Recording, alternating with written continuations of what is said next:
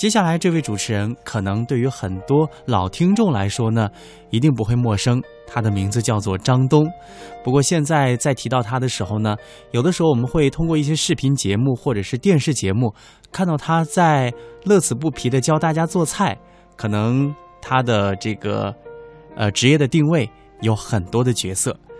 今天我们还是回归广播，来看一看张东作为广播人有着怎样的故事。某一天搬家收拾东西，无意中发现了几件古董。所谓古董啊，就是我毕业就业阶段的一些证件。最难得的是我实习期间的临时出入证，有央广的，有央视的，还有参与主持报道的各种大型活动的证件。照片中的这张1996年的北京市交通月票记忆犹深，因为这是我用过的最后一张学生月票。在二十年前，学生月票十元钱，通用职工月票是二十五元。从十元到二十五元，这是一个身份的分水岭。我告别了北京广播学院的学生时代，正式成为中央人民广播电台的一名播音员、主持人。照片上的我看起来好稚嫩，按照今天的话来说，算小鲜肉吗？二零一六年的春天，和同事聊起了广播年华，思绪飞到了二十年前。衣食住行是生活的重要组成。我的记忆里，除了这张月票代表的行，还有更多难忘的是食，饮食的食。一九九三年，我大学二年级。机缘巧合的被北京广播学院的老师带到了中央人民广播电台立体声组实习，每周两天，利用下课后的时间到当时的文艺调频，主持《都市闲情》和《歌声传情》等直播节目，既是业务实践，也算是勤工俭学。稿费虽然不多，但是对于那个时代的学生来说，足够给自己打打牙祭、改善伙食了。职业生涯中的第一次，在实战中接触到了开盘带和听众来信。学校的食堂伙食又贵又差，口味儿那就更甭提了。正好每周有两次来电台改善伙食的机会，所以呢，我的书包里啊一定会随身携带着学校订饭的饭盒。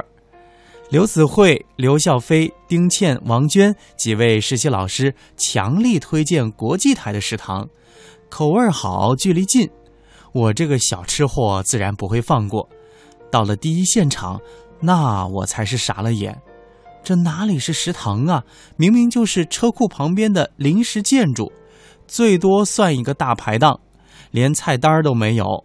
门口竖了一个小黑板儿，上面是菜名，一溜绿色的，一溜红色的。绿色的是两元以内的荤菜，红色的是。二元到五元的荤菜，选菜颇有一些浏览股市行情的感觉，那才是真正的小炒啊！大师傅当着你的面儿现炒现卖，绝对私人定制。嫩滑的鸡丁，酸辣的口感，薄厚均匀的芡汁儿，粗细合适的葱粒儿，勾人食欲的红油，是的。从第一次见到他，我就深深的爱上了他。那个四块五一份的宫保鸡丁，等菜的时间呢，我是做过科学分析和性价比核算的。宫保鸡丁就应该是我这穷学生不二的选择。第一个，这个菜里面啊，它肉多，比起小丸子、炒肝筋儿之类的这些肉呢，宫保鸡丁的肉明显是要多一些的。至少是其他菜的两倍。其次呢，胡辣香型的酸甜口味特别下饭。我的饭量大，什么苦瓜炒鸡蛋之类的口味太薄的菜，搭配我半斤到六两的米饭来说，根本是不够的，合上菜摊都不够啊。最主要的还是很多女同事最讨厌的大葱，她们都说大葱放的太多了。而对于缺油水的穷学生来说呢，那裹着芡汁儿的大葱拌饭的味道和鸡丁，除了口感是没什么两样的。总之呢，就是那么一句话：下饭，下饭，下饭。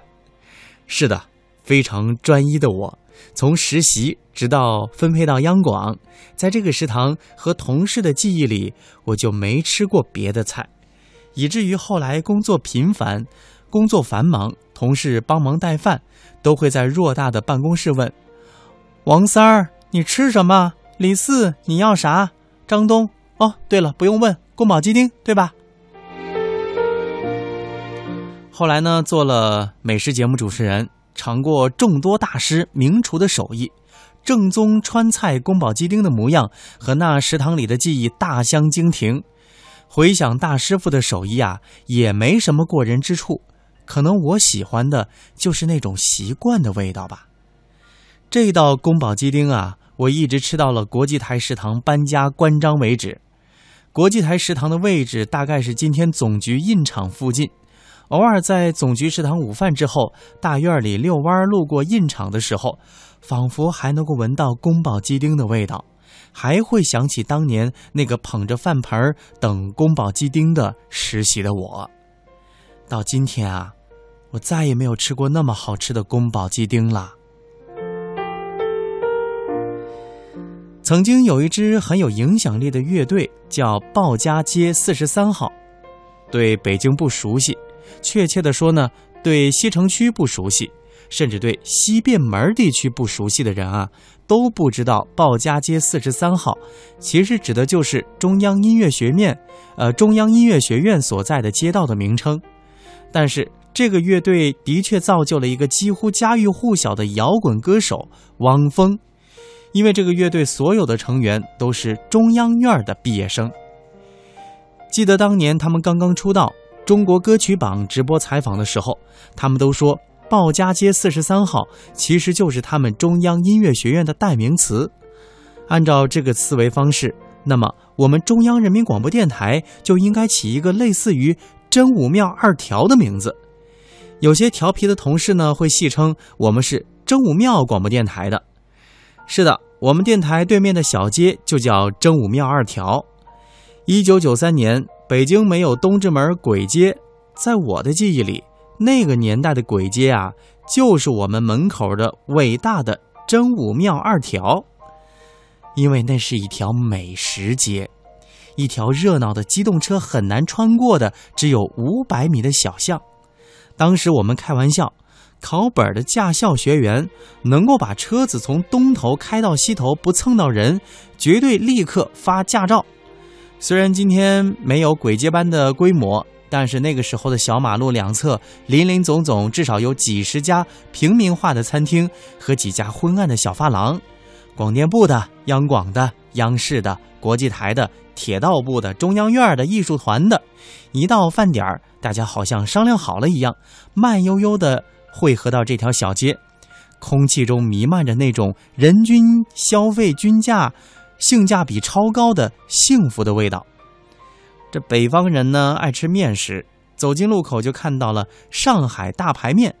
上海老板的小店面积不大，六七张小桌，深深的酱油面摊上盖着一块大大的排骨，肥瘦相间，诱人而且解馋。几块钱的价格不贵，无论早点还是正餐都很实惠。如果想解解馋，多吃一块大排骨。多加两块钱就 OK 啦，所以我们几个单身小青年经常结伴去换口味。不论您是否是播音名家、知名演员，还是什么级别的领导，饭点的时候，统统的挤在一张张小饭桌上，大快朵颐，啃排骨、吃面条的吸溜声，组成了颇具规模的食堂交响曲。想吃炒菜，隔壁不远的龙光和乐乐两家四川口味餐厅，那是最好的选择。那水煮牛牛肉，那酸菜鱼，那鱼香肉丝，那担担面，真是地道。吃西北风味儿，有陕西的贾三灌汤包子；吃西南口味儿，有贵州的花溪狗肉馆儿；吃麻辣火锅，有金碧和七星椒；吃烤肉，有新疆喀什饭店。应有尽有，简直呢就是当年美食的淘宝和天猫。一不小心呢，你会发现撸串的对面是夜幕下的哈尔滨的王刚，啤酒瓶的后面是小花的刘晓庆，火锅的侧影不是想死里呢的冯巩吗？那边蹲着的不是名嘴白岩松老师吗？无论年龄大小、官职高低、才华差异，那些广播节目的全新创意，播音员、主持人风格的争议讨论，稿件编排的奇思妙想，五花八门的广告词头脑风暴，绝大多数就诞生在这条小街的不同角落里。后来听说，因为扰民，街道整改，这个真武庙二条彻底消失了。我所指的消失啊，指的是人气。所有的饭馆、小摊儿不见了踪影，烟消云散。拆迁过后的残垣断壁和黑黢黢、脏乎乎的后厨灶台，看得俺们那些吃货目瞪口呆，信誓旦旦不再胡吃海塞了。不过再后来呢，我们在白云路找到了贾三的灌灌汤包子、喀什烤肉和金碧火锅，在月坛南街找到了七星椒火锅。那天走在真武庙三条，看见了当年龙光餐厅的那个老太太老板，思绪万千，似是不惑人生之味。当年豪言壮语的人生理想，今天是否？还能够涛声依旧呢。